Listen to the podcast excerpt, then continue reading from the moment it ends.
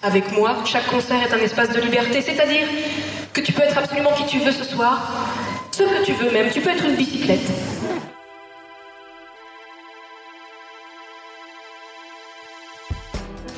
Bonjour, je suis Amandine Kahara.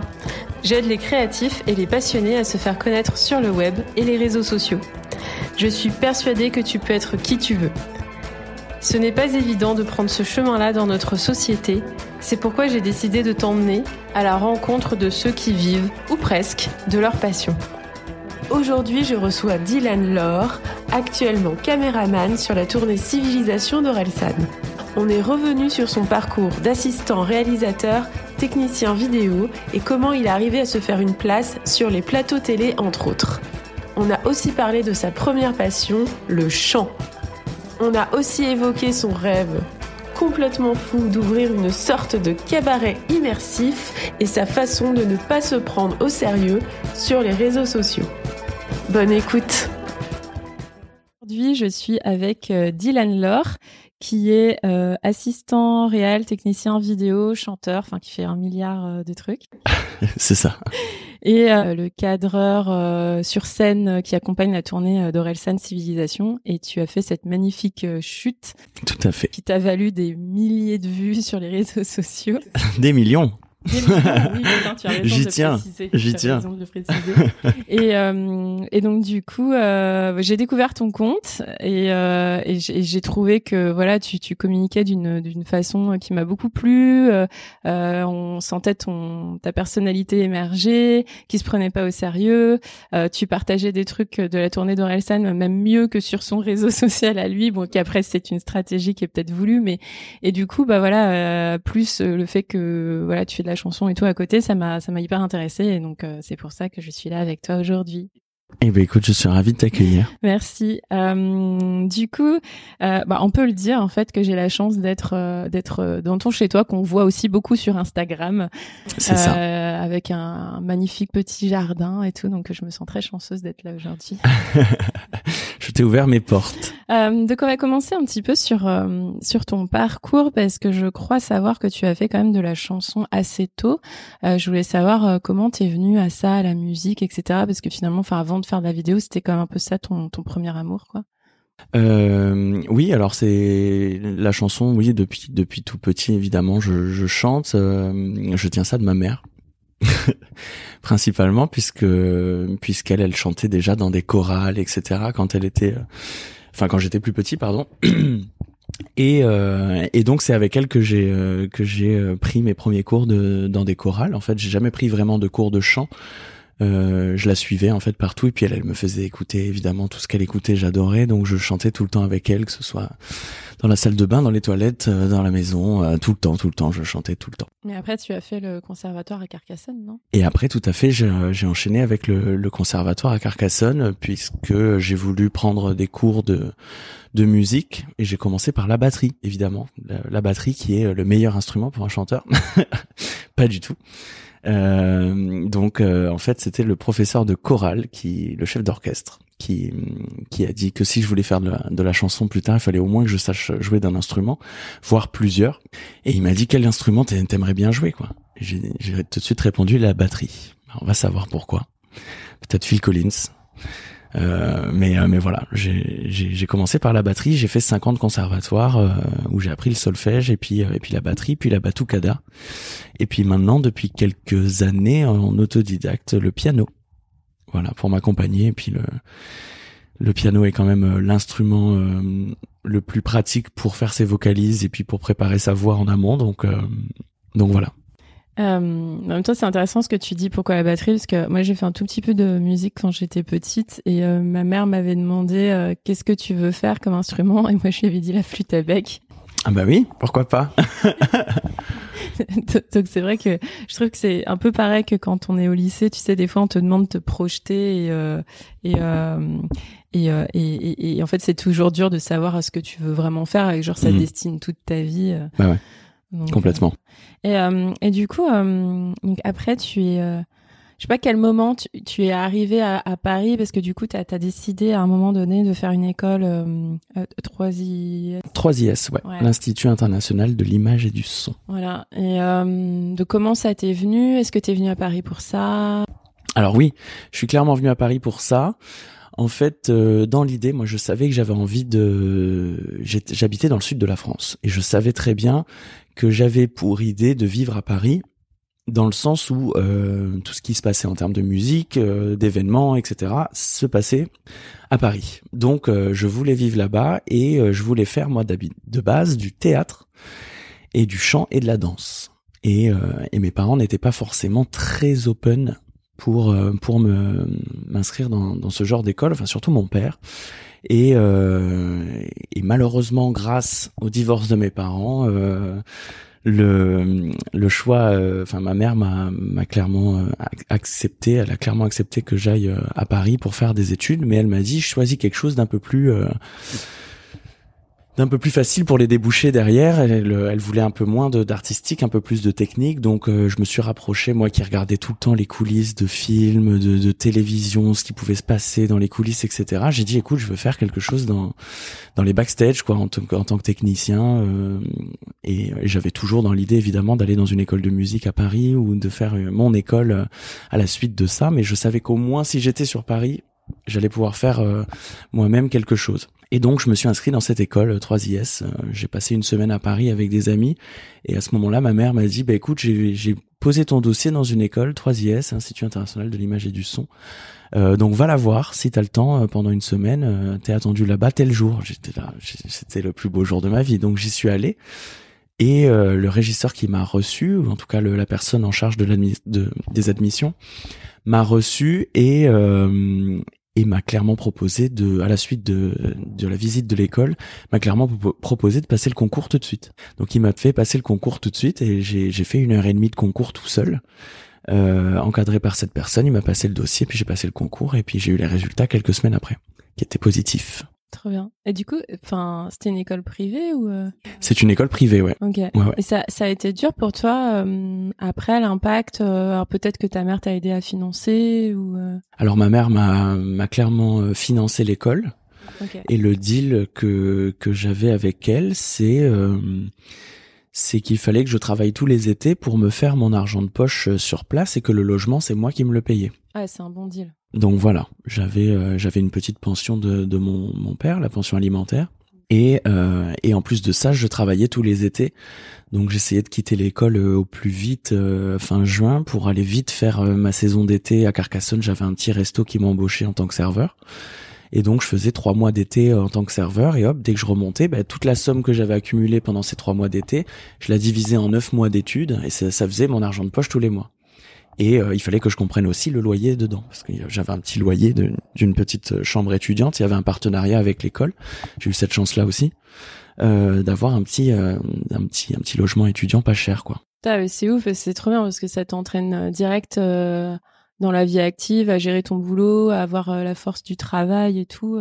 Gérer un budget, ouais. ouais. quand t'as quand t'as 18 ans tout juste euh, gérer son budget, euh, ça c'est quelque chose que ma mère m'avait déjà appris quand j'avais peut-être 9 ans. Elle me faisait faire des petits tableaux Excel pour gérer mes petits 10 euh, euros. quand j'allais m'acheter des petits bonbons, alors je mettais tout ça dans la case des des dépenses et puis après quand elle me donnait quelques euros, je mettais ça dans la case des recettes, etc., etc. Donc j'avais déjà un peu cette habitude là. Et à 18 ans, ma mère m'a fait un dossier que j'ai juste là-haut d'ailleurs, un dossier avec ma photo et, euh, et elle m'a dit là-dedans, dans ce dossier, tu rangeras tous tes papiers importants, c'est-à-dire tout ce qui commence à être la sécurité sociale, les factures de téléphone, les tout ça, tout ça. Donc, euh, ben, quand je suis allé sur Paris, euh, ben, j'ai appris à faire ça, quoi, tout simplement. Enfin, ça a été euh, finalement euh, déjà une habitude. Ah, ça me fait rire parce qu'en fait, j'ai Antoine, si tu nous écoutes, en fait, j'ai parlé hier à mon conseiller du patrimoine. Alors comme ça, ça, c'est un nom un peu euh, pompeux. Pourtant, je, je suis juste locataire. je sais pas encore, je suis pas encore proprio. C'est juste pour euh, justement parce que comme moi, j'ai jamais euh, euh, fait mes comptes et que euh, tu vois j'ai euh, genre un livret A machin mais j'ai jamais placé mon argent fait mhm. crédit et du coup il me disait non mais là Amandine maintenant plus que tu es entrepreneuse va falloir apprendre à faire des, des petits tableaux ah ouais faut s'organiser ouais. donc tu, du coup t'entendre dire ça c'est assez inspirant du coup j'imagine quand même que ta mère a des défauts sur moi parce que là quand on enfin t'es pas obligé de, de... elle elle n'a absolument aucun défaut si elle est, si si, c'est vrai que c'est vrai quand je passe un peu de temps avec elle, bon, on est effectivement, ça confirme, on n'est pas né pour vivre avec ses parents, ça c'est sûr. Mais euh, mais euh, c'est vrai que bon bah elle est très très proche. On est très très proche avec ma mère. C'est vrai que j'ai une, une affinité particulière. Je suis très très proche d'elle. Euh, c'est ma meilleure amie, ma confidente, euh, ma mère, ma sœur, euh, ma cousine. C'est un peu tout à la fois.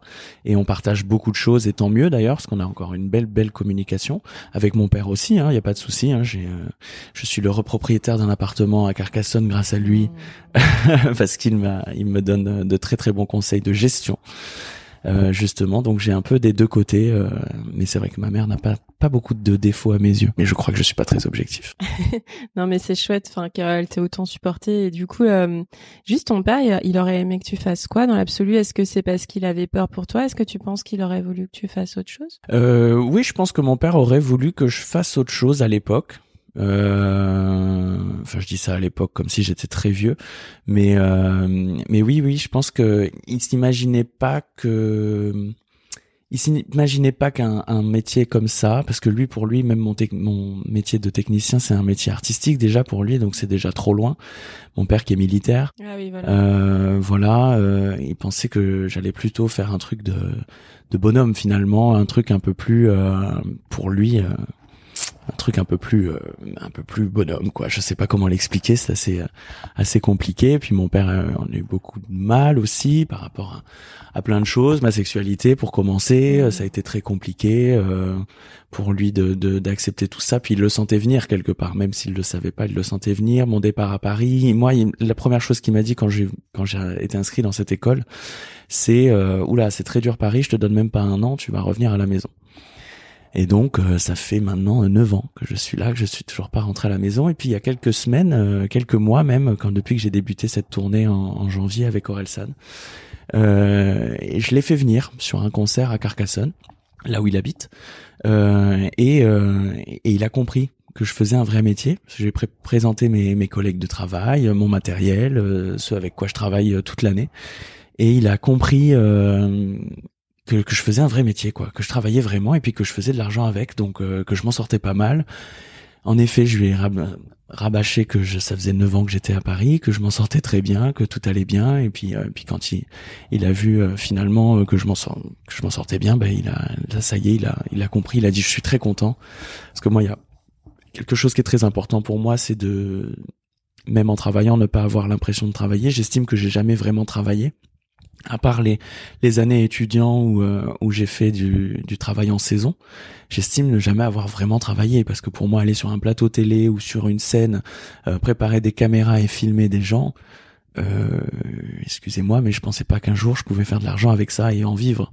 Donc je m'estime quand même assez chanceux, même s'il y a énormément de, de points de points qui sont un peu chiants, etc. Mais comme dans tout métier, quoi. Dans tout métier, on accepte de subir certaines choses, d'organisation, d'horaire, de d'horaire. Euh, il faut se lever très très tôt, de de pas mal de choses, mais qui finalement deviennent un plaisir parce qu'on sait pourquoi on le fait et, euh, et le résultat est là au final et, euh, et, on adore, quoi. Et à chaque fois, moi, je me dis, mais quelle chance, merci la vie, merci la vie de m'avoir mis de m'avoir mis là. Et je suis jamais satisfait évidemment, donc je compte continuer. Et puis chanter un peu plus. Ouais, bien sûr. Du coup, est-ce que Paris t'a permis de ça, de t'émanciper euh, Je pense que tu parlais de ta sexualité, mais je pense que le fait aussi d'être euh, entre guillemets loin de sa famille et tout, ça permet aussi de, de faire des nouvelles rencontres, de, de, de s'approcher de soi. Je pense que aussi peut-être les gens que t'as connus à l'école. Puis je sais qu'en plus après derrière, t'as as fait une, une école de, de comédie musicale, si je me trompe oui. pas. Donc euh, du coup, comment comment ça s'est passé pour toi ton arrivée à enfin quand je dis ça enfin c'est ton arrivée à Paris mais au sens un peu large tu mm. vois parce que les, premières années et tout et qu'est-ce que ça t'a tu vois est-ce que du coup c'était euh, simple pas simple? Est-ce que du coup ça t'a aidé justement aussi à t'émanciper à vraiment devenir la personne que tu es aujourd'hui? Alors oui, effectivement, aller en région parisienne, finalement, c'était un peu comme une un échappatoire pour moi. Je suis parti, j'étais dans le sud de la France, avec toute ma famille dans le sud de la France. moi, je, pars à Paris, très content puisque j'ai personne en fait là-bas à part j'avais ma grand-mère mais qui habite à l'autre bout de là où j'allais. Euh, j'ai rencontré une cousine euh, que je ne connaissais pas. Euh, et, euh, et, oui effectivement quand je suis euh, quand je suis parti sur Paris je suis vraiment parti pour pour fuir finalement. Et puis pour effectivement m'émanciper et, et, et, vivre les choses que j'avais envie de vivre moi. Et comme je l'entendais moi et j'étais le, le, le plus heureux d'être dans ma petite chambre étudiante ça a été ça n'a pas été évident de se retrouver seul d'un coup et de vivre tout seul et de de de donner de l'importance à ses choix finalement parce que parce que quand tu fais un choix quand tu es seul eh ben tu subis tout de suite les conséquences de ton choix et euh, le seul décisionnaire de ce qui va se passer dans les prochains jours de ta vie, dans les prochains mois, dans les prochaines années.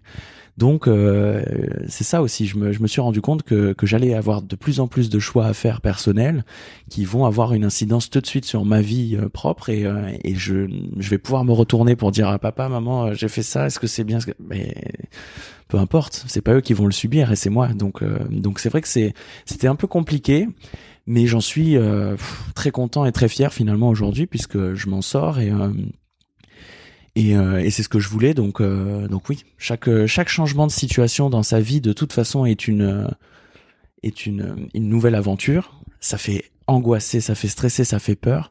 Mais en fait, euh, quand tu le regardes, euh, chaque étape et chaque épreuve qu'on a eu tous hein, dans la vie, euh, quand on regarde derrière, on se dit finalement c'était pas si si difficile que ça. Chaque épreuve va commencer par le brevet quand on est tout tout gosse au collège. On se dit oh là là l'épreuve machin, ça va être très très dur. Et puis en fait quand on regarde derrière, c'est pas si dur. Le bac pareil, les études supérieures c'est pareil. voilà. Et puis la vie, les, les accidents, les, les, tout ce qui peut arriver dans la vie, quoi.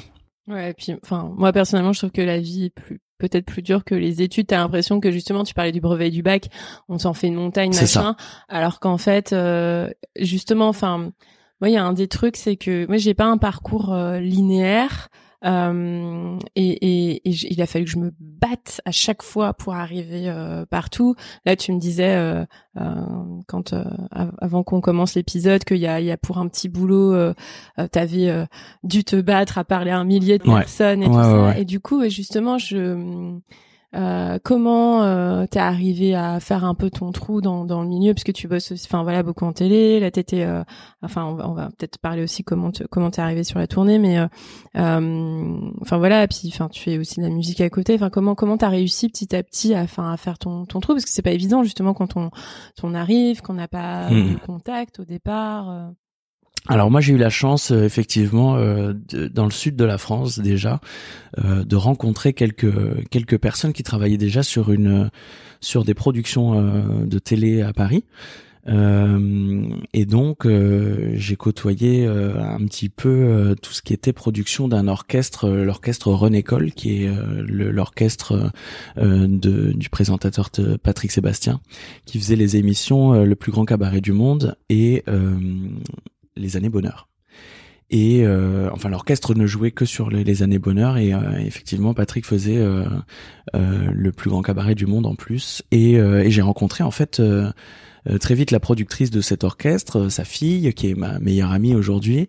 D'ailleurs, si elle nous écoute, je lui fais un gros bisou. Et, et donc, comme ça, j'ai rencontré la première assistante plateau de, de ces deux émissions-là, qui m'a tout de suite pris en stage euh, à Paris et euh, qu'en fait quand j'ai commencé ma première année d'études, ben je faisais déjà des stages euh, en parallèle de, de, mes études chez eux. Et après j'ai été pris en contrat. Donc je travaillais déjà en tant qu'assistant réel, assistant réalisateur plateau sur les émissions Plus Grand Cabaret et Les Années Bonheur pendant ma première année d'études. après ça s'est terminé, j'ai fini mes études et j'ai fait tout naturellement des stages de fin d'études euh, dans des sociétés de location, puisque ce qu'on nous apprenait à l'école euh, à 3IS, c'est que le meilleur endroit, le meilleur moyen de se faire des contacts, c'est de travailler là où les équipes vont. Et après, c'est une énorme partie de, de tchatch finalement, de bonne humeur, de, de joie, de, de, de musique pour moi, puisque la musique euh, me donne toute cette énergie. Et, euh, et grâce à ça, bah, tu rencontres les équipes dans des dans des sociétés de location de matériel. Tu prépares leur matériel, donc forcément tu leur parles. Et puis au bout d'un moment, tu pars avec eux en tournage parce qu'ils te proposent bon bah d'abord les week-ends. Et puis après, moi j'ai quitté mon CDI il y a il y a trois ans T'avais un CDI J'avais un CDI dans une société de location de matériel, euh, Planipress, qui est une petite société de location euh, qui devient grande d'ailleurs, de plus en plus, et, euh, et qui, est, qui est basée dans le 15e arrondissement. Et, euh, et, donc j'ai travaillé là-bas en tant que stagiaire. J'ai fait aussi Panalux, une grosse boîte de location de lumière. Ce qui fait qu'aujourd'hui je travaille dans la lumière et dans la vidéo c'est deux, deux sociétés qui m'ont apporté euh, beaucoup et, et, quelques contacts et du coup je suis assez euh, de plus en plus pris pour des pour des contrats polyvalents euh, en tant qu'électro et assistant vidéo et maintenant caméraman de plus en plus. comme quoi la polyvalence finalement ça paye au bout d'un moment. Énormément. Que moi au départ on enfin je sais pas toi mais moi au départ on m'en a on, on me l'a bien envoyé à la figure que oui mais on sait pas trop qu'est-ce que tu veux choisir nan, et aujourd'hui c'est une force incroyable. On s'en fout. Franchement, on s'en fout. Évidemment que euh, si tu fais, euh, je sais pas, deux métiers qui sont complètement opposés, euh, évidemment qu'à un moment faut faut choisir. et c'est vrai que voilà, voilà, entre boulanger électricien et évidemment. Euh, mais dans notre métier qui est l'audiovisuel au sens large, j'inclus le cinéma dedans et, et la télé, la pub, les défilés de mode. moi, je, je travaille sur tous ces, ces projets-là. Et euh, et on me prend de plus en plus en tant que que électro à la lumière ou euh, chef électro. Même ça m'est arrivé euh, caméraman assistant vidéo euh, il y a, y a plein de, de métiers différents que je peux faire. Et on m'a même proposé dernièrement un contrat d'assistant réalisateur sur un clip que j'ai finalement pas fait puisque justement il y avait il y avait trop de j'avais trop de, de métiers finalement à mon actif et et, euh, et pas assez d'expérience dans l'assistanat euh, réalisation. Donc euh, donc voilà, on a préféré prendre une production qui était spécialisée là-dedans, ce que je peux comprendre aussi. Mais voilà, on m'a quand même proposé le poste et j'ai quand même pu le faire à d'autres moments. Donc non, non, le, le, le, côté couteau suisse, c'est ce que les productions cherchent de plus en plus. Euh, tu t'adaptes un peu partout, tu sais un peu tout faire, euh, et puis pas forcément mal. Donc on peut tout faire euh, et bien, euh, tant que c'est fait dans la bonne humeur, dans la joie et, euh, et dans, dans le partage et dans le respect de l'autre, quoi tout simplement. Alors du coup, on a un peu ce point commun parce que moi, effectivement, j'ai j'ai quitté mon CDI en, en, 2019, donc ça doit être à peu près la même zoo que toi. Qu'est-ce qui t'a fait quitter ton CDI Qu'est-ce qui m'a fait quitter mon CDI C'est un accord tout simplement que j'ai avec que j'avais avec cette société quand j'ai quand j'ai été embauché. Euh, le deal est quelque part, ils savent très bien qu'on passe dans ces sociétés de location de matériel pour aller sur les tournages par la suite, mais euh, ils nous font notre euh, nos armes en fait. Ils nous expliquent euh, parce qu'en fait dans une société de location, qu'est-ce qui se passe? C'est que des nouvelles caméras qui arrivent tous les deux mois, trois mois. Euh, donc tu apprends chaque menu de caméra, chaque euh, projecteur qui peut arriver, chaque euh, nouvelle marque, sous-marque, possibilité de d'avoir une telle image avec une autre caméra, etc. Donc on apprend beaucoup de choses jusqu'à la petite GoPro, jusqu'aux nouvelles nouveaux matériaux de de, de machinerie, jusqu'au plein plein plein de choses qu'on apprend dans les sociétés de location, ce qui fait que quand tu arrives sur les tournages, finalement, bah t'es pas perdu tu sais déjà de quoi il s'agit, tu connais ton matériel et tu sais comment il, il se gère et ça c'est très recherché. Donc euh, donc euh, le but était que je fasse une embauche, un CDI de de, de deux ans ou trois et euh, qu'à la suite de ça, quand je voulais, je, je me manifestais quand j'estimais avoir assez de réseau et assez de contacts pour partir sur les tournages, je levais la main et hop, je pouvais partir tranquillement. voilà c'est super que, enfin, qu'il soit assez ouvert pour euh, pour entendre ce genre de choses. Alors j'avais envie de faire un petit euh, questionnaire entre guillemets euh, fun fact. Ouais. alors, il me paraît que tu as fait ou que tu as failli faire le Stade de France, chanter au Stade de France. Alors je n'ai pas failli faire, j'ai fait. J'ai chanté au Stade de France. Pas tout seul, évidemment, puisqu'on était 200. 200 euh, chanteurs et chanteuses, et 100 chanteurs, 100 chanteuses, et il y avait plus de 800 musiciens euh, à l'occasion du Rocking Mill, qui est, qui est un événement fabuleux que je conseille à, tout le monde de faire. C'est un événement rock, évidemment, et rock in 1000 puisque 1000 personnes sur scène. donc on a chanté à 1000 des chansons de rock, plus de 20 chansons, je crois. Euh, au Stade de France. C'était euh, incroyable. C'est en fait, un concert qu'ils font chaque année? C'est un concert qu'ils font pas chaque année parce qu'ils le font euh, dans différentes villes. Je crois que ce, ce, concert, en fait, ce concept de concert a commencé il y a quelques années, à une petite dizaine d'années, je crois, en Italie. C'était il y a peut-être 4-5 ans que j'ai fait ça euh, au Stade de France et euh, j'ai postulé. Il y avait d'ailleurs euh, une petite équipe de journalistes qui sont venus à la maison pour me m'interviewer et puis me, me me demander comment je répétais, etc. Donc ouais ouais c'était très sympa. Cool. tu as vécu deux ans en Afrique? Oui. Où ça? Oui, oui, grâce à, à, mon papa qui était militaire, enfin qui, oui, qui était militaire, et on était expatriés pendant deux ans en Afrique. J'habitais à Dakar, au Sénégal. Okay. Qu'est-ce que tu retires de cette expérience? euh, j'ai très envie d'y retourner. J'ai très très envie d'y retourner. C'était euh, c'était incroyable. Euh, c'était plein de voilà, plein de le choc de la de, des cultures. J'avais 8 ans. Donc j'étais pas si vieux, j'en retiens beaucoup de souvenirs quand même, je me rappelle vraiment de tout. Euh, c'était euh, c'était c'est indescriptible. Mais ça t'offre une ouverture sur le monde, non Après, non? Sur le monde, sur le sur euh, les cultures, sur les, les gens qui t'entourent, la bonne humeur à toute épreuve. Ma mère donnait des cours de français là-bas euh, à des jeunes euh, étudiants qui parlaient pas bien la langue, euh, donc je venais avec elle. on pouvait leur donner, je sais pas, nos jouets, etc. On, on, donnait beaucoup de choses et eux aussi nous ont donné énormément. On avait le poisson qui était livré à la porte par le poissonnier de la pêche du matin. C'était incroyable. C'est des choses qu'on peut pas forcément se permettre ici en France, qu'on n'a pas l'occasion de vivre. Et effectivement, j'en retire beaucoup de beaucoup de souvenirs, beaucoup de bonheur vraiment. Ok.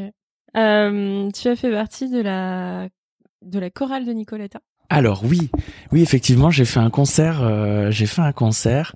Euh, J'étais dans la chorale de, de Nicoletta puisqu'elle était en tournée dans le sud de la France euh, à ce moment-là et que moi j'étais dans, dans la chorale avec euh, avec ma mère qui s'appelait le Double Cœur je crois de Trèbes, euh, un petit village à côté de à côté de Carcassonne. Et, euh, euh, donc j'étais à la chorale là-bas, j'étais soprano à l'époque, j'ai bien changé. Et, euh, et on a fait une date avec Nicoletta et, et j'ai eu l'occasion même de, de chanter Mamie Blue avec elle en duo puisqu'elle m'a sorti de la chorale à ce moment-là et, et vu que j'étais le tout petit de la chorale, elle a dit ah voilà c'est la relève. Incroyable. Donc un moment un moment assez incroyable ouais. Ouais ouais. Mais du coup enfin du coup il y avait que ce concert là, c'est-à-dire que Nicoletta elle prenait des chorales dans chaque ville où elle allait ou... Je pense ouais qu'elle faisait comme ça. elle prenait des chorales euh, aux endroits où elle allait quand elle avait l'occasion d'avoir une chorale de gospel puisqu'on était une chorale de gospel. Euh, elle prenait cette chorale et puis elle elle, fait énormément de gospel donc euh, puis ses choristes étaient fabuleux, c'est c'était incroyable. Vraiment, ce concert était, était super. Et puis bon, quand même, euh, on est obligé de le souligner euh, que tu as fait 3, 53 54, 54 millions de vues euh, sur TikTok. Ouais. on est quand même un petit peu obligé de revenir sur ce moment où donc tu tu as chuté de la scène d'Orelsan sur la tournée moi, ce que on en parlait tout à l'heure, parce ce qui m'impressionne, c'est que ce moment a été filmé. En plus, il a été filmé par par différents angles. Et euh, bah, je sais pas, raconte-nous un petit peu du coup euh, ce moment euh, quand t'es tombé et puis tout ce qui a découlé derrière, parce que finalement, euh, ça, ça a été vecteur d'opportunité. La prochaine, je serais pas là en face de toi, mais euh, voilà. eh bien, écoute, c'était c'est simple. Hein, c'était une date comme toutes les autres dates il n'y avait pas plus de raisons euh, que je tombe ce soir-là qu'un autre, euh, mis à part que l'avancée sur scène était euh, était très petite ce jour-là, puisqu'en fait dans la scénographie d'Orelsan il y a la scène et puis il y a un, un catwalk, une avancée sur scène, comment on appelle ça, je ne sais plus, un runaway, et, euh, et donc, euh, donc en fait, euh, à ce moment-là du concert, c'est vrai que il, se met dessus, il s'avance, et puis moi je le suis puisque je je prends le rôle du tonton qui vient filmer à toutes les fêtes de famille Donc je prends ce rôle-là, il m'appelle sur scène et, je, me, je commence à filmer euh, le public et puis lui, etc. Je cherche un peu dans la chanson. Il, euh, fait appel à, quelques personnages de sa famille, euh, Vincent. je sais pas, il y a d'autres, noms qui sortent comme ça. et en fait, j'essaye de pointer avec ma caméra certaines personnes du public qui pourraient correspondre justement à ces noms-là. et, et donc cette scène étant toute petite et puis et puis ce soir-là, je crois qu'il n'y avait pas de marquage effectivement au sol qui fait que moi je suis plongé dans mon image et, euh, et je regarde très très peu, j'ai très très peu de visibilité sur euh, sur l'espace que j'ai pour marcher. Et, euh, et, là je suis pris dans, dans le concert et puis c'est vrai que mon, mon pied bah, arrive dans le vide et je crois me poser sur la scène. En fait je me pose dans le vide et, je tombe clairement de 2 mètres 20 direct quoi. J'essaye de poser, je sais pas si on peut voir la vidéo mais dans cette vidéo, j'essaye de poser la caméra sur la scène qui est juste en face euh, au moment où je tombe et en fait, du coup, je m'appuie dessus. C'est peut-être ce qui m'a sauvé, ce qui m'a ralenti de ma de mes quelques mètres de chute. Euh, et, euh, et, donc j'essaie de poser la caméra et en fait je, je, tombe et la caméra retombe sur moi parce qu'évidemment j'ai pas réussi à la poser sur la scène euh, et donc elle, je tombe et en plus de ça la caméra me tombe dessus donc je la prends en pleine tête hein. voilà c'était assez impressionnant j'ai eu très très peur je me suis pas fait mal j'ai eu très très peur. J'ai eu plus peur que, que mal finalement. Et euh, j'ai j'ai réussi euh, à, tomber sur un passage de câble. J'ai eu la chance de, de tomber là-dessus, sur un passage de câble qui est assez, euh, assez mou par rapport au sol. Et, euh, et en fait, je m'en suis sorti qu'avec un, petit bleu, euh, enfin un petit bleu, un beau bleu au, au, pied gauche. On a fait des radios, etc. Orelsan a été super euh, gentil avec moi. La production, en tout cas, m'a laissé la chambre d'Aurel le lendemain pour que je me repose. ils m'ont amené à, à l'hôpital pour faire une radio.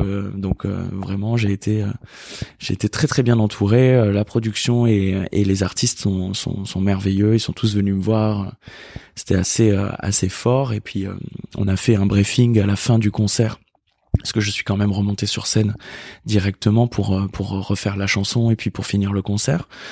Euh, et au briefing, dans les loges, je, me retrouve avec Orelsan, Scred, Ablay et, les autres musiciens, Manu et Eddie. Et, et en fait, euh, Aurel me dit euh, ah je viens de recevoir une vidéo, je crois que c'est pour toi Dylan.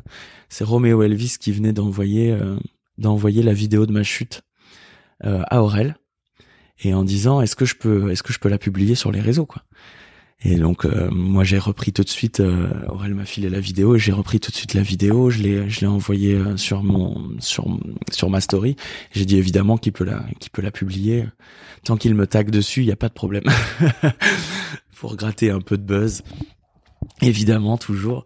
Et euh, et donc euh, effectivement il a publié cette vidéo et puis il m'a tagué sur plusieurs autres de ses stories etc je l'ai même eu euh, par message par la suite. Je l'ai même re-rencontré sur sur d'autres festivals par la suite. C'est grâce à ça que ça a fait un peu de buzz parce que j'imagine que si j'avais publié seulement moi je pense que j'aurais pas eu autant de portée. Et et puis en fait c'est en, en voyant en voyant que ça faisait le buzz sur TikTok. Alors moi je connaissais pas du tout TikTok, j'avoue je suis pas du tout dans dans ce truc là de TikTok. Et je connaissais pas, j'avais fait une une vidéo comme ça pour tester mais il y a des années de ça. Et, euh, et je vois que j'ai une amie qui me dit tu fais le buzz sur TikTok euh, le lendemain elle me dit tu fais vraiment le buzz sur TikTok? C'est abusé à ta vidéo machin et je dis mais mince c'est pas moi qui ai publié de vidéo sur TikTok donc je vais le faire. Je vais mettre cette vidéo sur mon TikTok je l'ai mise et effectivement ça a cartonné ça a cartonné, c'est d'ailleurs la première euh, vidéo que j'ai sur mon compte TikTok, c'est celle-ci. Euh, j'avais supprimé l'ancienne, j'avais mis que celle-ci, et après j'ai mis des vidéos de chant euh, par la suite. J'ai publié quelques petites vidéos qui n'ont pas du tout fait le même effet, qui n'ont pas du tout le même nombre de vues, mais bon, mais c'est pas grave. voilà, c'est marrant, ça m'a ça m'a vraiment fait rire, quoi. Ouais, parce qu'en plus, du coup, tu as, je crois, 19 000 euh, abonnés sur, euh, sur TikTok. Ouais, je crois que je... Oui, c'est ça, 20 000... 20 000, même ah si 26 000, 26 000, ouais 26 000 abonnés sur TikTok et j'en ai gagné euh, peut-être 2000, 2500 sur sur Instagram. Ouais ouais effectivement, effectivement. Mais bon c'est d'autant plus risible parce que je me suis pas fait mal. Donc euh, on en rit, on en rit beaucoup, euh, beaucoup aujourd'hui parce qu'effectivement j'ai j'ai rien eu, j'ai eu beaucoup de chance. Euh, vraiment, j'ai eu vraiment vraiment beaucoup de chance. Ouais. J'aurais pu me faire beaucoup plus mal. J'ai d'ailleurs des collègues de des collègues caméramans qui m'ont qui m'ont contacté par la suite euh, que je que je ne connaissais pas. J'ai eu du coup la chance de de pouvoir euh, avoir leur contact, etc., de parler avec eux, etc. Qui m'ont dit, euh, qui m'ont raconté des anecdotes sur sur d'autres collègues qui n'ont pas eu du tout la même chance que moi et qui aujourd'hui ne peuvent plus travailler. Donc donc vraiment ouais ouais j'ai eu beaucoup de chance ouais ouais. ouais. Tu tombes sur la tête, c'est pas la même histoire. Non, c'est clair. Mais du coup, et du coup, suite à ça, euh, hormis avoir le buzz, est-ce qu'il y a eu des des enfin est-ce que ça a amené des choses? Euh, j'ai eu plusieurs propositions effectivement de de, de contrats mais je suis pas sûr que ce soit euh, que ce soit la chute en elle-même parce que c'est quand même pas quelque chose de qui prouve euh, le bon travail tu vois ce que je veux dire?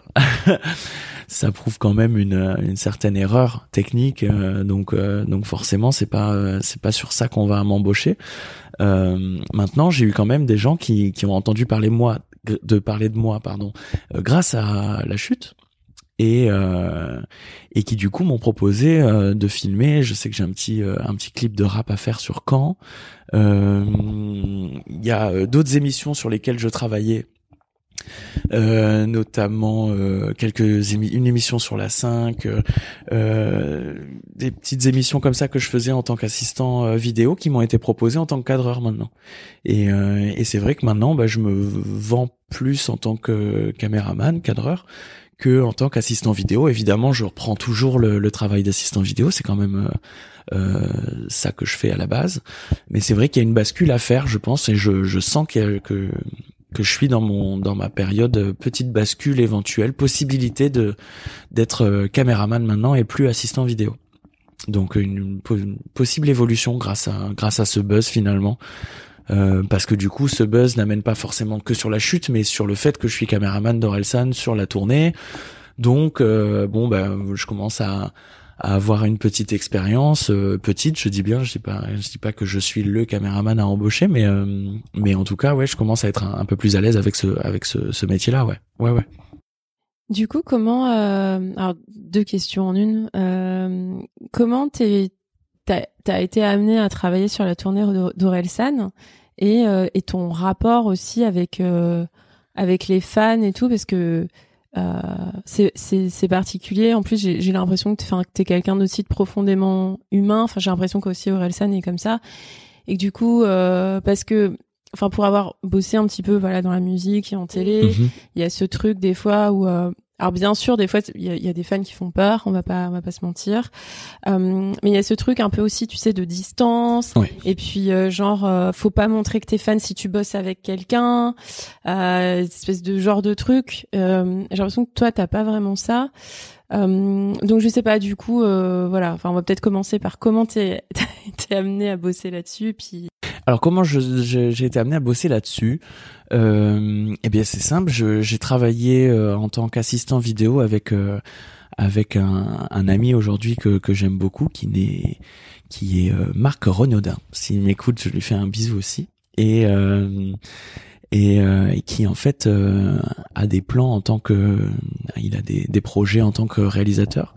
Il sait que je fais de la musique etc et lui il a fait quelques projets sur des émissions de musique donc il m'a pris, euh, il m'a pris en tant que cadreur. Il a, il, a eu confiance et il, m'a dit allez, euh, si tu veux te faire la main euh, sur la caméra, c'est lui qui m'a donné mes premiers projets à la caméra. Et en fait, ça fait peut-être un an et demi, deux ans, je sais pas, un an et demi, qui me propose de temps en temps des petits projets comme ça. On a pu, on a pu filmer pas mal de, petits concerts, etc. Et, et à la caméra, il m'a dit écoute, ça le fait bien, donc voilà. Et un jour, il a eu le projet de d'Orelsan. Il a été contacté par le la production euh, Asterios Spectacle, qui est la production de, de la tournée, qui est le tourneur d'Orelsan et qui euh, qui du coup m'a proposé euh, enfin qui a proposé à, à Marc euh, d'avoir un cadreur sur scène. Il cherchait absolument un cadreur éventuellement un jeune cadreur avec qui ça peut le faire avec Aurel avec qui avec qui peut y avoir une communication etc sur scène. Et, pas, pas pas forcément un cadreur qui a beaucoup d'expérience et qui vient faire son plan et qui s'en va etc mais quelque chose qui peut éventuellement se passer sur scène Et Marc a pensé à, à plusieurs euh, plusieurs personnes. Il a pensé aussi à moi. Euh, donc j'ai cette chance-là. Merci, merci, merci, merci mille fois. Je le remercierai jamais assez euh, de m'avoir proposé ce, ce projet. J'ai j'ai un petit peu hésité. Alors ça peut paraître bizarre comme ça, ouais. Je, je m'en veux d'avoir hésité aujourd'hui, mais j'ai un peu hésité euh, pendant deux trois jours quand même. Euh, et puis il m'a laissé ce temps-là de réflexion parce que c'est vrai que c'est vrai que moi je chante, donc euh, on me met sur scène avec un chanteur qui est très connu, avec du monde qui crie pour lui, certainement pas pour moi. Euh, donc c'est finalement, je me suis dit, est-ce que je vais pas avoir une frustration qui est plus grande que, que l'envie de travailler sur ce projet, etc. Est-ce que je vais pas me, me faire mal finalement, tu vois, parce que ça peut, la question se pose. Et, euh, et en fait, pas du tout. Pas du tout. J'ai accepté ce projet. Je me suis dit, écoute, ça va être une aventure. Euh, en plus, euh, euh, à ce moment-là, moi, je je sortais depuis quelques mois d'une relation un peu compliquée et j'étais pas forcément très très très très en forme psychologiquement à ce moment-là. donc j'ai accepté parce que j'ai dit, allez, hop, c'est parti, c'est une aventure, ça va me faire voir du monde. Je vais partir sur la route. j'ai jamais fait de tournée de ma vie. Allons-y, quoi. Et donc je suis parti comme ça. Et j'ai dit oui. Et, euh, et me voilà parti sur la tournée. Donc euh, répétition mi-janvier, retardée à cause du Covid, euh, re-répétition mi-février, en résidence à Caen. Euh, euh, un délire de tournée que je que j'ai du mal à saisir au début, euh, les répétitions, etc. Beaucoup d'heures euh, pour pour moins de moins de salaire. J'avais j'ai eu beaucoup de mal. j'ai j'ai pas trop compris. Et puis après c'est dès la dès les, les, deux trois premières dates en tourbus et puis avec les collègues que là tu comprends que qu'en fait c'est une expérience inoubliable, inouïe. C'est une chance incroyable de vivre. Euh, d'ailleurs, j'ai fait un texte avec ma photo, euh, la photo de moi euh, avec le drapeau de Civilisation Tour. Et j'ai fait un, un, texte qui commençait par euh, si vous avez un jour la chance de partir avec plus de 70 techniciens euh, dans que vous ne connaissez absolument pas pour un artiste que vous avez jamais pris le temps d'écouter, acceptez sans attendre. Euh, avec ça, vous aurez l'occasion de de vivre ta, et, ça et ça et ça. Enfin, il y a plein. J'ai fait un petit texte là-dessus que que j'ai écrit quand j'étais assez ému dans dans le bus sur une dernière date de session et, et j'étais je suis à chaque fois très très ému de rentrer chez moi puisque en fait à l'instant où tu rentres dans le bus c'est c'est un monde qui s'ouvre. Euh, c'est plein de portes qui s'ouvrent aussi. Euh, on est euh, on est en tenue, on a le badge Orelsan qui nous permet d'avoir des accès un peu partout dans les festivals, dans les dans les salles, en backstage, etc. On fréquente quand même du du monde qui est très intéressant, avec qui on a plein de délires et plein de d'expériences et plein de, enfin c'est c'est super quoi. Et puis c'est vrai que quand tu rentres chez toi et qu'on te dépose à Bercy, euh, tu quittes le bus, euh, en fait ce ce badge ne ne veut plus rien dire et tu redeviens euh, la personne que tu étais et que en fait tu n'as jamais changé, tu as toujours été cette personne là, mais mais mais d'un coup il y a il y a une, une féerie qui, qui, ne se passe plus. C'est comme quand tu rentres à Disneyland et que tu en sors. T'es es content d'y rentrer, t'es pas content d'en sortir euh, et t'as les étoiles plein les yeux et c'est vrai que ça prend un peu de temps. C'est vrai, c'est c'est mais c'est incroyable, incroyable. Le seul gros problème qu'il y a avec cette tournée, c'est que ça va se finir un jour, quoi. Oui, et puis enfin en plus c'est magnifique. Enfin moi je du coup j'ai été sur une date à Reims et euh, je crois que c'est un des meilleurs concerts que que, que j'ai jamais fait de ma vie quoi. Ouais, c'est vrai ce que c'est vrai que les, les gens nous disent euh, nous disent ça souvent ouais. Ouais, ouais. C'est vraiment le retour que qu'il y a le plus, même pour des gens qui n'écoutaient pas forcément, parce que moi j'écoutais pas Orelsan. Euh, J'avoue que je connaissais une ou deux chansons par-ci par-là, mais j'ai jamais écouté euh, vraiment cet artiste. Et, euh, et j'ai appris à aimer, à, à, apprécier. Et puis maintenant j'adore quoi. Je, vraiment, je j'aime beaucoup l'artiste, j'aime beaucoup la personne. J'ai la chance d'être en, de, de communiquer avec lui, donc donc c'est vrai que j'aime beaucoup ce qu'il est, que ce soit sur scène ou ou en dehors. Il est il est il est fabuleux quoi. Il est très drôle. Et donc le rapport avec les fans? Le rapport avec les fans, euh, finalement, euh, ben, j'en ai pas beaucoup. C'est pas mes fans, c'est les fans d'Orelsan. Même si maintenant je commence à avoir ma petite fanbase euh, sur Instagram et puis et puis même sur les concerts, c'est vrai que plein de fois on, on, crie mon on crie mon nom pendant les concerts, pendant les concerts et tout. Ça y est, ouais ouais, les, les gens s'y mettent, donc c'est assez assez marrant. Et euh, mais c'est vrai qu'en fait, oui, je suis contacté, oui, par des fans d'Orelsan qui veulent une place, qui veulent euh, euh, une signature, une photo, etc. Et puis j'ai la possibilité de le faire quand j'ai le temps, évidemment. j'ai la possibilité de le faire. Et en plus de ça, ça me procure je pensais pas, mais ça me procure un, bonheur immense que de les voir euh, après dans la salle, alors que tu leur as donné une place, c'est des gens que tu ne connais absolument pas, que tu vas voir dehors parce que tu es en ville, je sais pas, euh, toute la journée. Il faut savoir qu'à midi, nous, on a fini euh, d'installer. de midi à 21h, 22h, on n'a plus rien à faire. On, on, va se promener en ville ou, on reste dans les tourbus ou on reste dans l'enceinte du Zénith. mais généralement, on va se balader en ville quand on quand on peut, euh, on va se balader en ville et on croise des gens, etc. On a quelquefois nos badges ou nos t-shirts. Alors les gens se, se questionnent, ils viennent nous voir. Il y a des gens qui voulaient des places. Je suis tombé sur un chauffeur Uber qui euh, qui avait essayé d'avoir des places euh, pendant c'était l'anniversaire de sa fille. Elle venait de faire ses 18 ans et il n'avait pas eu de place. Et en fait, on en parle, on, en parle, et je me rends compte qu'il est fan. Il était anciennement DJ, qu'il avait commencé avec euh, avec le rap français, qu'il avait arrêté, qu'il avait repris son activité de DJ grâce à Orelsan. Et, euh, et donc, euh, il m'explique tout ça, et je vois que c'est un vrai fan, et que sa fille aussi était super fan. Et donc oui, je m'aperçois que ce, ce, chauffeur Uber euh, euh, dans lequel je suis monté le matin était fan d'Orelsan et tout. Donc je lui dis, bah, passez-moi votre votre nom, votre prénom et euh, celui de votre fille. Et puis comme ça, j'essaye de vous avoir des places pour le pour le soir. C'était le matin. Je prenais un taxi le matin et le concert avait lieu le soir.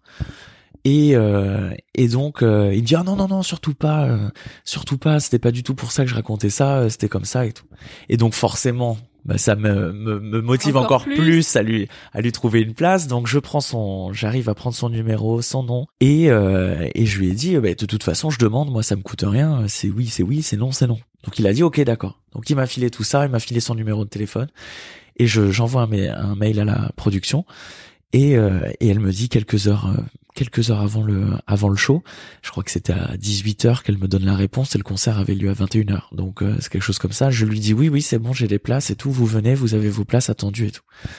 Et là, ils ont, il, il a explosé, explosé sur sur le téléphone. Il m'a envoyé mille messages. Il m'a envoyé des messages vocaux. Merci, merci, merci. Je vais chercher ma fille tout de suite à l'école.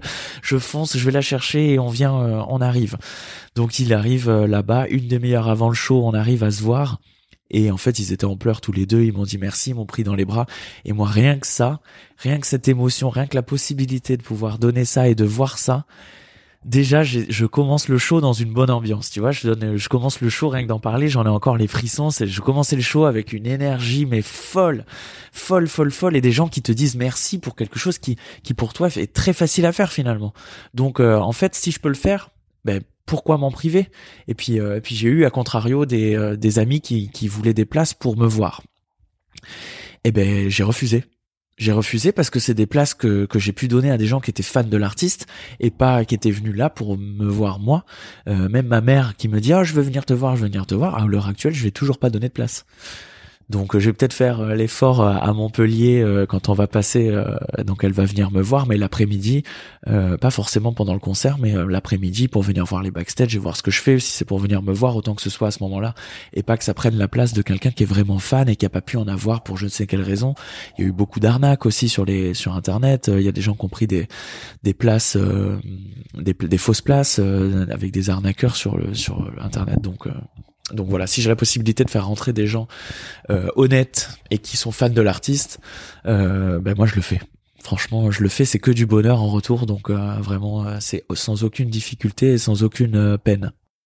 c'est hyper, ça, ça me, ça me, ça m'émeut beaucoup. ce que tu dis, puis ça me rappelle mes premières années de, parce qu'avant de bosser dans, dans la musique et, et, la télé et tout ça, j'ai été fan aussi, un peu comme tout le monde. Et, Bien sûr et, j'ai eu euh, quelques euh, quelques chouettes expériences parce que justement j'avais croisé un animateur radio euh, euh Cédric par exemple. Je sais plus son nom mais ou enfin voilà ou ou des musiciens enfin voilà qui, que j'ai croisé après soit enfin des after shows ou qui m'ont fait rentrer pour des interviews. Et c'est vrai que c'est des souvenirs inoubliables quoi. Et donc ouais ça ça ça, m'émeut beaucoup et ça me parle. euh, du coup, on va quand même parler aussi un petit peu de, de, de ta musique. Ouais. Parce que euh, parce qu'il serait temps. Ah oui. parce que tu chantes beaucoup. On voit euh, que euh, sur Instagram tu fais des tu fais des reprises. du coup, moi, je suis curieuse de savoir. ton actualité musicale, si tu as des envies, si tu composes, si quelles sont tes, tes... quelle est ta vision Alors moi, la musique, effectivement, c'est euh, c'est c'est quelque chose qui euh, qui remplit euh, la plupart de mes journées libres, de mon temps libre et et puis c'est quelque chose qui occupe mon esprit en permanence. Forcément, je chante depuis que je suis tout petit. J'ai toujours tourné autour de de la musique, du chant, de la danse aussi, et et c'est vraiment sur sur le chant que je me développe euh, le plus euh, tout seul. Et euh, c'est vrai que je fais que des reprises je fais que des reprises que, que j'apprécie, que je travaille, etc. Euh, j'ai fait une seule composition que je garde secrète chez moi, euh, que je te ferai peut-être écouter, que je te ferai peut-être écouter tout à l'heure. Et euh, et oui, oui, oui, j'ai ouais, je fais je fais principalement de la reprise. Euh, je, je m'éclate. Là, j'ai, mon piano que je que je regarde en même temps que je suis en train de te parler et euh, sur lequel j'adore euh, passer du temps et et, et, reprendre les chansons en piano voix ou même sur bande avec mon petit micro chez moi. Euh, ouais, c'est c'est mon univers, c'est c'est. Enfin, j'ai pas vraiment de. Je me définirais pas dans un dans un univers précis. Je suis très J'adore toutes les chansons commerciales, évidemment, tout ce qui est pop, euh, rock, euh, R&B. Euh, je chante pas de rap. J'ai fait un petit truc sur du Emma Peters il y a pas longtemps au piano voix en extérieur. J'avais enregistré sur ma terrasse, euh, qui était très sympa, d'ailleurs que j'ai rencontré sur des festivals. Euh, euh, voilà, je chante quoi. Quelqu'un frappe à ma porte je sens mon pouls qui s'accélère, le temps s'arrête. J'ouvre la porte, c'était l'amour. Oui, c'était lui que j'attendais. Lui, le feu qui me consume. Ce même homme qui m'allume. Qui me rend chienne, qui me rend bête. Et qui m'éteint quand ça lui chante.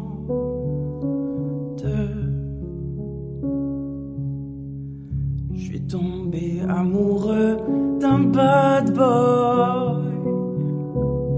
Me posez pas de questions. Que ça vous plaise ou non, on s'aime. Le temps d'une chanson. Je suis tombé amoureux d'un bad boy. Posez pas de questions. Au fond de lui, je sais qu'il m'aime, qu'il m'aime.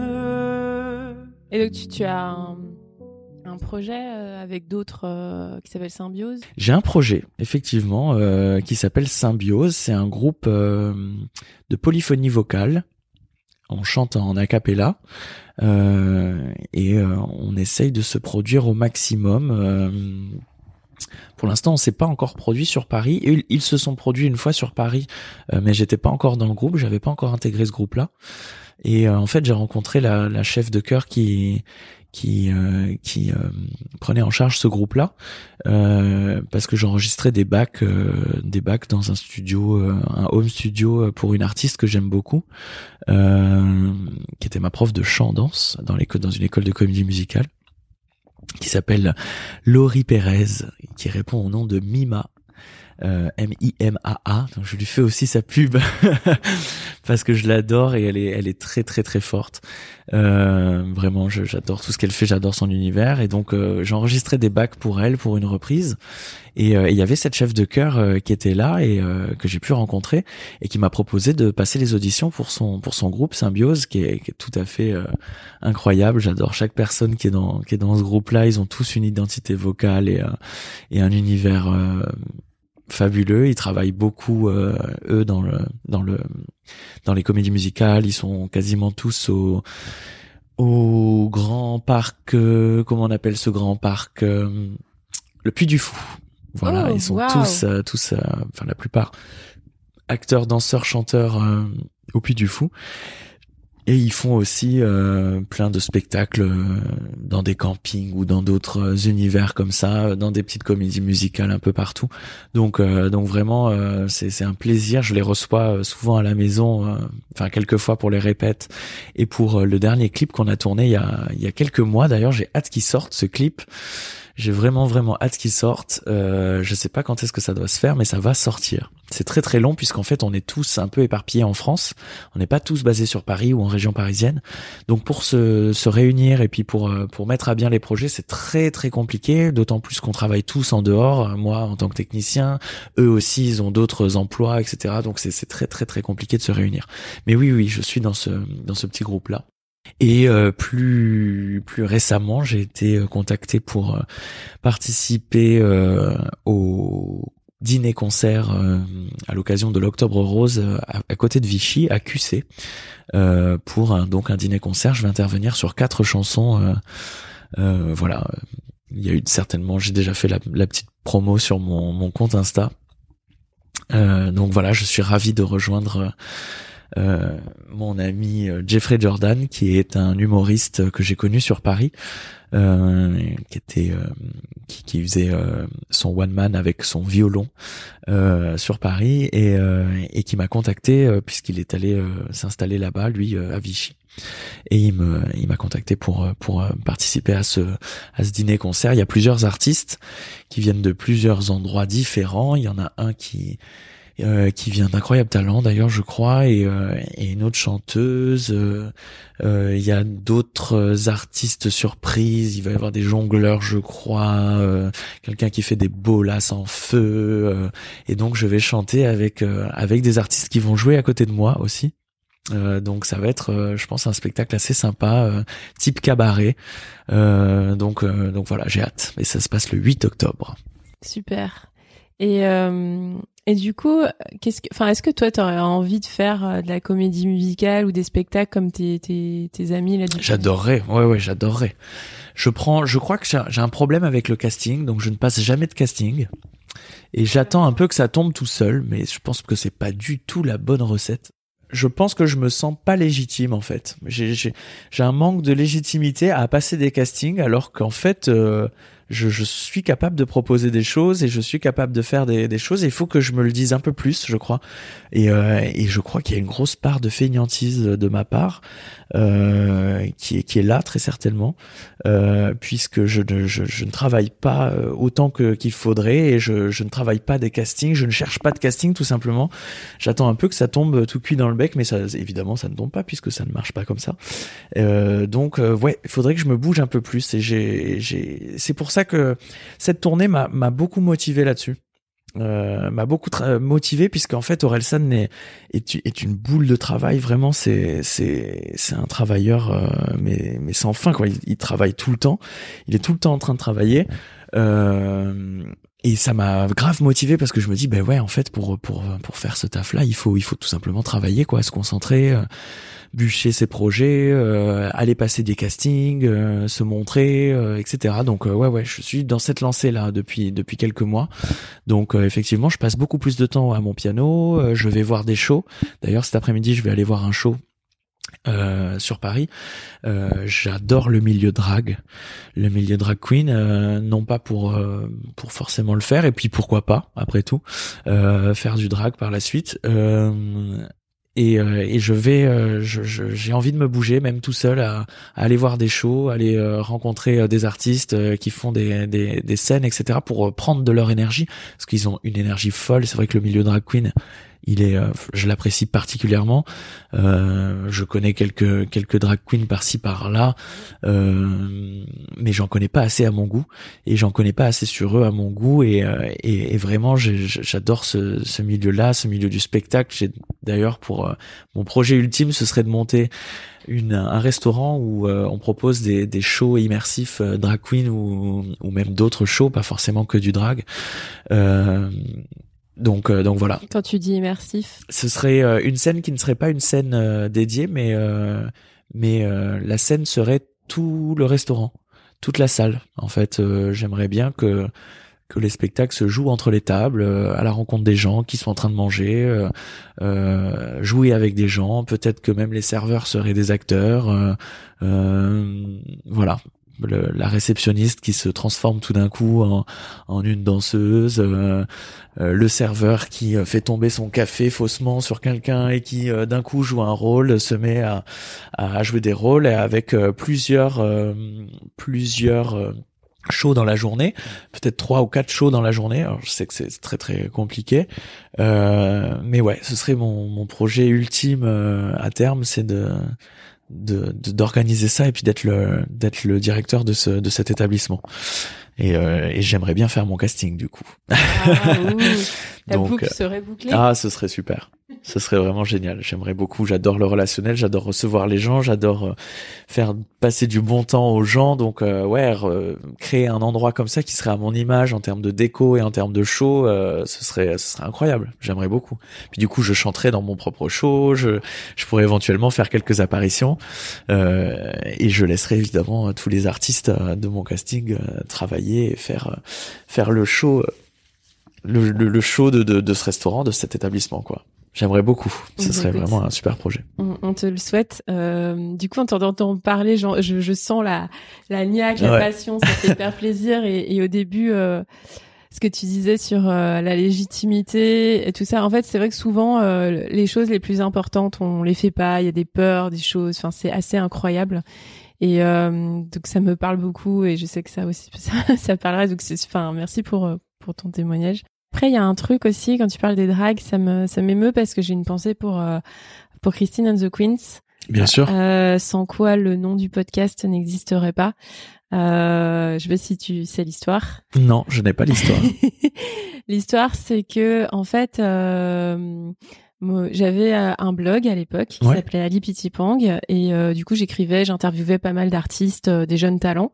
J'avais été aussi avant journaliste jeunes talents parce que moi il y a rien de plus qui m'anime dans la vie que d'aider les gens à être ce qu'ils ont vraiment besoin, envie d'être et qu'ils osent pas forcément incarner.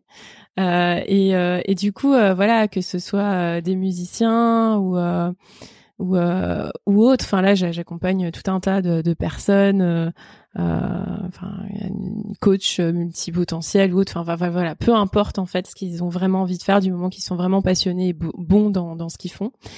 Et euh, oh, il y a un petit rouge-gorge dehors. Oh. Pardon. la nature, la nature est avec nous. Clairement. Euh, voilà. Donc j'ai, il est, il est reparti, mais j'ai été. Ah non, non, il est là-bas. Bon, bref, peu importe. mais j'ai été happée. Désolée. Bon, bah, voilà. Ça, ça vous donne un peu l'ambiance du studio, enfin de d'où on est. Euh, et en fait, euh, voilà. Et donc du coup, j'avais eu ce partenariat incroyable avec le Fer grâce à Julie Cerizet. et, et du coup, en fait, je suivais un une artiste ou un artiste pendant un an. Et donc moi j'ai suivi Christine Queens pendant un an avant qu'elle fasse les victoires de la musique et qu'elle soit connue. Et, euh, donc euh, j'ai été à une interview radio avec elle. J'ai interviewé, j'ai fait ces magnifiques ah photos que j'ai eu la chance de faire où elle m'a laissé totalement carte blanche. J'ai choisi l'endroit. Euh, je lui avais juste dit d'amener deux trois tenues et on a bu un petit thé un 1er mai. ça devait être 2013, 14, quelque chose Trop comme ça. bien incroyable. On a repris le métro. Je me souviens, je lui disais non mais t'as tellement de potentiel. Moi, je suis sûre que tu seras une artiste internationale. Et t'es là ouais, j'espère et tout. Enfin. Waouh, c'est fou, c'est ouais, fou. Et euh, c'était c'était vraiment c'est génial. Et en fait, euh, il y a ce jour-là sur scène où elle était, je sais plus si c'était la Cigale ou peu importe la salle. Et, elle, et donc elle disait pendant ses concerts ce soir, euh, tu peux être qui tu veux, parce qu'en plus, moi, c'est, c'est les drag queens qui lui ont donné cette énergie d'arriver à monter sur scène, puisqu'elle était allée à Londres, et que, et que c'est pour ça qu'elle s'appelait Christiane the Queens, et, et, elle voulait faire ce projet à la base avec eux, ils lui ont dit non. Mais en fait, euh, voilà, et c'est pour ça que d'ailleurs, c'est ce que je lui avais dit, je dis mais en fait là, tu te caches derrière les queens, elle est revenue après avec un album qui s'appelait Chris, et c'est parce qu'en fait, c'était voilà, je pense qu'elle arrivait pas, enfin c'est, enfin toi-même, tu sais que porter un projet, que, ce soit artistique ou autre, il faut une énergie dingue. Et euh, du coup, euh, ouais, voilà. Et, et donc voilà. Et donc et, et donc il y avait ce truc un peu, euh, voilà, cette philosophie queer. Il y a ce film aussi dont elle m'avait parlé pendant l'interview, dont je me souviens plus. Elle a, elle, a, elle a tatoué. You're One of Us ou je sais pas quoi de enfin par rapport à ce film là donc c'est un truc enfin voilà. Et donc du coup c'est un peu une philosophie aussi qu'elle qu'elle incarne sur scène où elle dit bah voilà tu peux être qui tu veux ce soir Et moi, ce soir-là, je me suis dit, mais en fait, euh, moi, ce que je veux, c'est, c'est aider euh, les artistes, les gens, même sur leur euh, leur visuel, parce que comme moi, je, enfin voilà, là, j'accompagne. D'un coup, je parle de moi, mais, mais j'accompagne des. Enfin, je donne des cours au cours Florent Musique de création de contenu et tout ça, mais ça va au-delà, même du conseil un petit peu en image, parce que c'est pas évident de d'assumer ses envies et tout. Et la dernière fois, j'ai, enfin voilà, j'ai pleuré. J'ai un étudiant qui a montré un un, clip, une vidéo. Alors forcément, c'est pas parfait parce que c'est ça la difficulté aussi quand on est artiste, c'est euh, tu dois faire. Enfin, aujourd'hui, tu dois tout faire.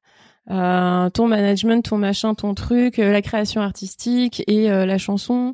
Euh, et c'est très difficile. C'est vrai qu'avant de signer quelque part, avant d'avoir une équipe et avoir du monde qui t'entoure, qui accepte de travailler pour toi au début pour rien parce que parce que ben en fait au début ça ne, ne marche pas comme ça. Il euh, n'y a pas d'argent il n'y a pas de, de, de budget. Euh, c'est vrai qu'il faut il faut il faut soulever des fonds euh, énormes pour pour payer ces gens là ou pas et qu'ils acceptent de travailler pour toi gratos. Euh, donc au début c'est vrai qu'on se retrouve à, à, à, faire tout tout seul. Euh, moi je fais ce que je fais et le peu que je fais parce que j'ai pas forcément les moyens de faire euh, autre chose euh, et que j'ai envie de m'exprimer de, de cette manière-là avec la voix que je, je prends là et que et que et, qui a moi c'est ma si tu veux, c'est un peu ma carte de visite pour euh, dire à, des gens qui seraient intéressés de travailler avec ma voix, euh, ben voilà ce que je propose comme voix et euh, venez travailler avec moi. J'ai hâte de vous recevoir et de ou même d'aller chez vous pour travailler avec vous sur des projets ou sur des même des compos. Moi, ce que j'aimerais bien dans l'idéal, c'est donner un thème, une émotion, et qu'avec une équipe, avec des gens qui écrivent euh, ou avec des gens même qui qui font des arrangements musicaux, etc. Euh, ben, travailler des paroles de chansons qui me correspondent et qui correspondent à ce thème-là, de ce dont je veux parler, etc. Et travailler vraiment en équipe pour euh, pour euh, faire des, des, des chansons, quoi, des, des compositions et puis les travailler ensemble, etc. C'est vrai que moi je m'inscris surtout dans un travail d'interprète finalement, et euh, mais ce qui est déjà énorme. Et, et, et j'aimerais trop trouver les gens avec qui travailler. j'aimerais beaucoup, beaucoup, beaucoup vraiment travailler avec du monde et aller plus loin là-dedans. Mais c'est vrai que je rebondis sur le, les trucs qu'on disait tout à l'heure, sur le, le fait de, des, des, peurs, des angoisses et des, des, choses qui peuvent nous venir, des, des, sentiments qui vont, des sentiments qui vont nous, nous casser notre énergie euh, et notre volonté de faire euh, certains projets. Euh, en fait, on a peur de tout, on a, on a peur de se lancer dans un truc. Moi, moi le premier, hein, j'ai peur de me lancer. Bah, les castings, c'est notamment pour ça. J'ai trop peur d'aller passer des castings. Je, je perds mes moyens, je tremble, je, j'ai la voix qui se serre euh, là, je sais pas trop comment ça va se passer ce concert du 8 octobre, mais je j'ai travaillé, j'ai beaucoup travaillé, je travaille encore, euh, et, euh, et, et c'est vrai que je, je, suis assez pris de panique quand quand c'est moi tout seul qui suis sur scène et qui allez, c'est maintenant, c'est ton tour, c'est à toi. Là, tu dois tout donner. T'as l'impression de jouer ta vie, alors qu'il faudrait euh, beaucoup plus prendre ça comme euh, moi quand je joue du piano chez moi tout seul. Je suis tranquille, je suis apaisé, j'envoie des notes que j'envoie pas ailleurs. Euh, je suis trop bien, quoi. C'est pour ça que le contenu Instagram vidéo, finalement. Et quand et en plus de ça, même quand je me filme, j'ai déjà une, un peu plus d'appréhension et j'ai la voix qui se serre un peu plus déjà quand je me filme. Alors imagine quand il y a du public. C'est euh, c'est vrai que c'est assez euh, c'est assez difficile de de se de se montrer, de se mettre un peu à nu finalement euh, quand tu chantes, quand tu quand tu présentes un projet, etc. C'est c'est très très très compliqué. Moi j'ai beaucoup de mal à ça. Il faudrait que je sais pas s'il existe des cours de, de détente de détente artistique ou je sais pas de je sais pas. Si, il y a des, il y a des, il y a, des choses potentiellement qui peuvent, qui peuvent exister, mais, mais au-delà de, enfin, on pourra en parler plus tard, mais mais ce que je trouve intéressant dans ce que tu dis, c'est ça, c'est que tu vois moi justement donc cet étudiant il avait réussi à faire une vidéo qui lui ressemble avec peu de moyens et souvent bah tu vois comme tu dis c'est c'est l'histoire de la carte de visite. C'est comment tu rends l'essence de ton projet. On a parce qu'en fait, pour travailler avec d'autres gens, il faut quand même déjà montrer quelque chose. Bah c'est le serpent qui se mord la queue. Donc, c'est comment arriver à avoir assez de courage pour faire quelque chose qui est un petit peu euh, bah, qui est par définition imparfait parce que enfin voilà t'as pas euh, Orelsan euh, on voit bien dans le docu euh, bah oui, hein. il est son, évolution voilà donc c'est c'est ça parle exactement de ça. Donc euh, donc voilà donc il faut commencer petit et après petit à petit tu peux monter mais voilà. Et et, du coup bah on en vient à, Instagram enfin qui est quand même donc c'est drôle que tu dises que voilà t'as peur malgré tout et tout ça Mais moi, il y a un truc qui me fascine avec ton Instagram, que il y a beaucoup, beaucoup, beaucoup de gens euh, qui euh, n'ont pas cette facilité-là. C'est que toi, tu te montres et que t'es comme Ouais. t'es. Ouais, voilà. Et, et, et voilà, mais moi j'ai, enfin, la, j'accompagne euh, plein de gens. Euh, Ils sont tétanisés rien qu'à poster une photo, à se montrer. Donc après, c'est peut-être pas les mêmes peurs. euh, Bien sûr, ouais, ouais, ouais, c'est d'autres, euh, d'autres Voilà. craintes, ouais. Mais du coup, toi, euh, parce qu'en plus, c'est ce que je te disais sur la tournée et tout. Enfin, en fait, c'est- même là, je voyais des, des, des défilés, tu partages, c'est génial, c'était énorme. Il y a un moment donné où, dans, dans tes stories à la une, t'as une nana qui, arrive du défilé avec une robe incroyable, avec des pics et machin, enfin un truc euh, imposant, tout en couleur et un peu comme, comme, enfin pas comme les poissons, je sais pas comment ça s'appelle, enfin les, les, les espèces de. Des épaulettes, ouais, Ouais, des les petites, euh, pieds, ouais. euh, parce comme des nageoires. Ouais, voilà, un peu comme des nageoires euh, tout le long de son corps et tout, enfin un truc bien imposant. et toi, la story d'après, en fait, t'es- là avec, je sais pas, t'as récupéré des euh, Ouais, des gélatines. des tuyaux, des, Des gélatines, voilà. des tubes, des cartons et tout, parce que j'étais en train de remballer. Et puis et puis tu fais genre tu défiles avec la robe et c'est mais hilarant et, et et du coup c'est ça, ça apporte beaucoup de fraîcheur aussi dans ces milieux qui se prennent beaucoup au sérieux et que toi t'as accès à ça et que Mhm. du coup en plus tu tu tu nous livres ça. Mhm. Euh, et et et, enfin, je pense qu'effectivement, comme tu dis, la proximité pour toi elle est importante, ça se ressent parce que, enfin voilà. Et donc du coup, je, je- moi je suis euh, dans un milieu, comme on disait, qui des fois qui est très fermé, il faut pas montrer, faut pas machin, faut pas Mhm. truc. Comment tu fais? Mais c'est quelque part, euh, en fait, c'est- sous ce rire, sous sous cette joie, sous cette euh, sous cette énergie en fait euh, solaire, parce que c'est vrai que c'est un c'est un mot que que j'aime bien employer parce qu'en fait on me l'a dit, on me l'a souvent dit que j'étais quelqu'un de solaire et euh, et c'est vrai que j'ai eu tendance euh, euh, l'année dernière à perdre un peu ce, ce, ce soleil que j'avais en moi. Et là, j'ai décidé vraiment, de, depuis le début de cette tournée qui m'a vraiment cueilli, j'ai décidé de récupérer ce, ce tempérament-là. Et, euh, et ouais, je, je sais pas, c'est, c'est une énergie que j'ai. j'ai- En fait, je, je ne suis heureux et bien avec moi-même euh, que quand les gens autour de moi sont bien et sont heureux parce que c'est ce c'est tu vois je sais pas si je travaille par exemple je suis enfermé quelque part mais je préfère qu'il fasse beau dehors même si je ne vais pas dehors. Je préfère qu'il fasse beau que les gens s'amusent et que les gens rigolent et tout plutôt que que qu'il fasse gris et qu'il fasse moche et que les gens soient tristes euh, c'est vraiment une énergie quoi je je sais pas comment expliquer ça c'est c'est comme une un personnage qui y a devant moi qui fait que ben, si je suis bien, si je suis heureux, ben, je vais donner du sourire, du sourire à quelqu'un en face de moi, qui va le répercuter à quelqu'un d'autre, etc., etc. Et les, ben, les gens heureux, ça, ça, ça rend heureux, quoi, tout simplement. Donc, euh, ouais, j'essaye d'a- d'avoir ce détachement avec les choses sérieuses qu'on peut rencontrer dans la vie, qui sont pas, euh, encore une fois, euh, une montagne à traverser. Il y a des gens qui vont dire, ah, mais non, mais c'est pas possible, mais là, tu peux pas faire ça, etc., etc., etc. Mais si, si, si, bien sûr que je peux le faire. Moi, mon travail, il est fait de manière très sérieuse. Mon travail est fait.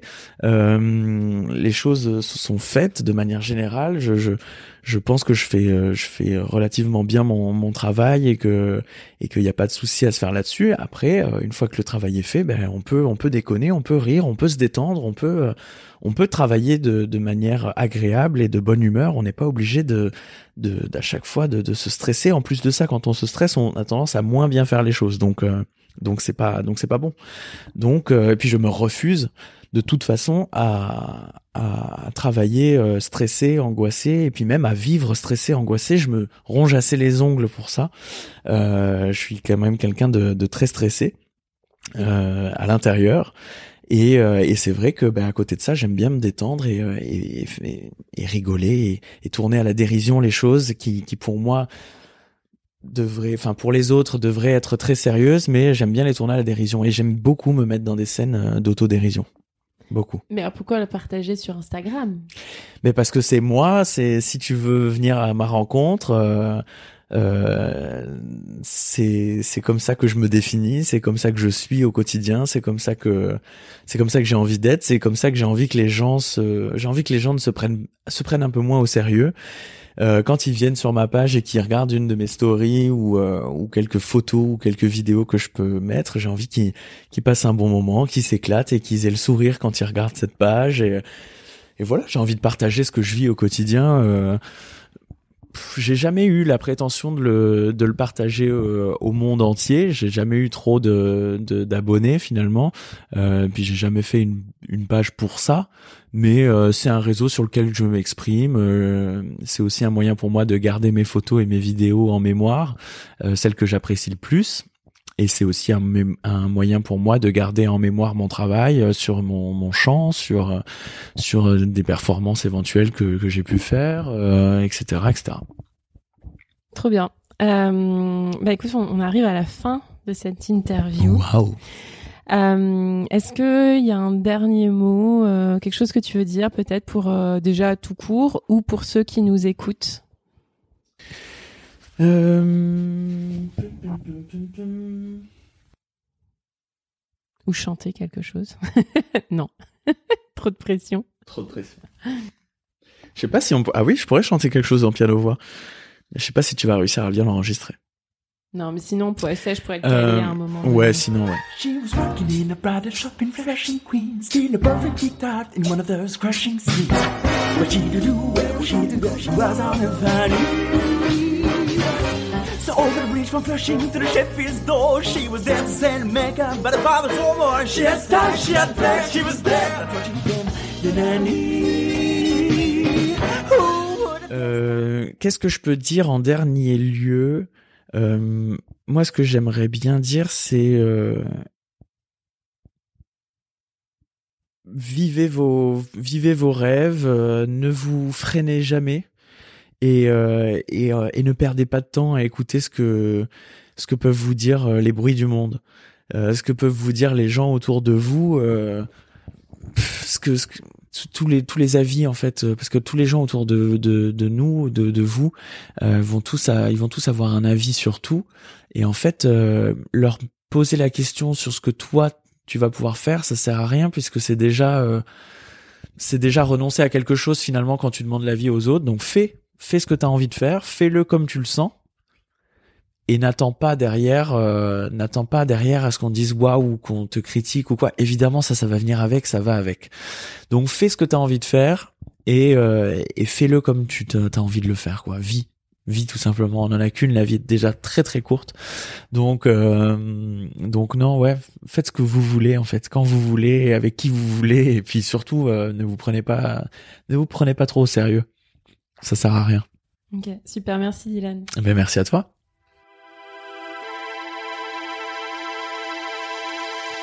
Voilà, j'espère que l'épisode t'a plu. Je t'invite à me soutenir en mettant un avis sur Apple Podcast et n'hésite pas à me contacter sur les réseaux sociaux. Ça me ferait très plaisir de te lire. Euh, je vais aussi reprendre la newsletter.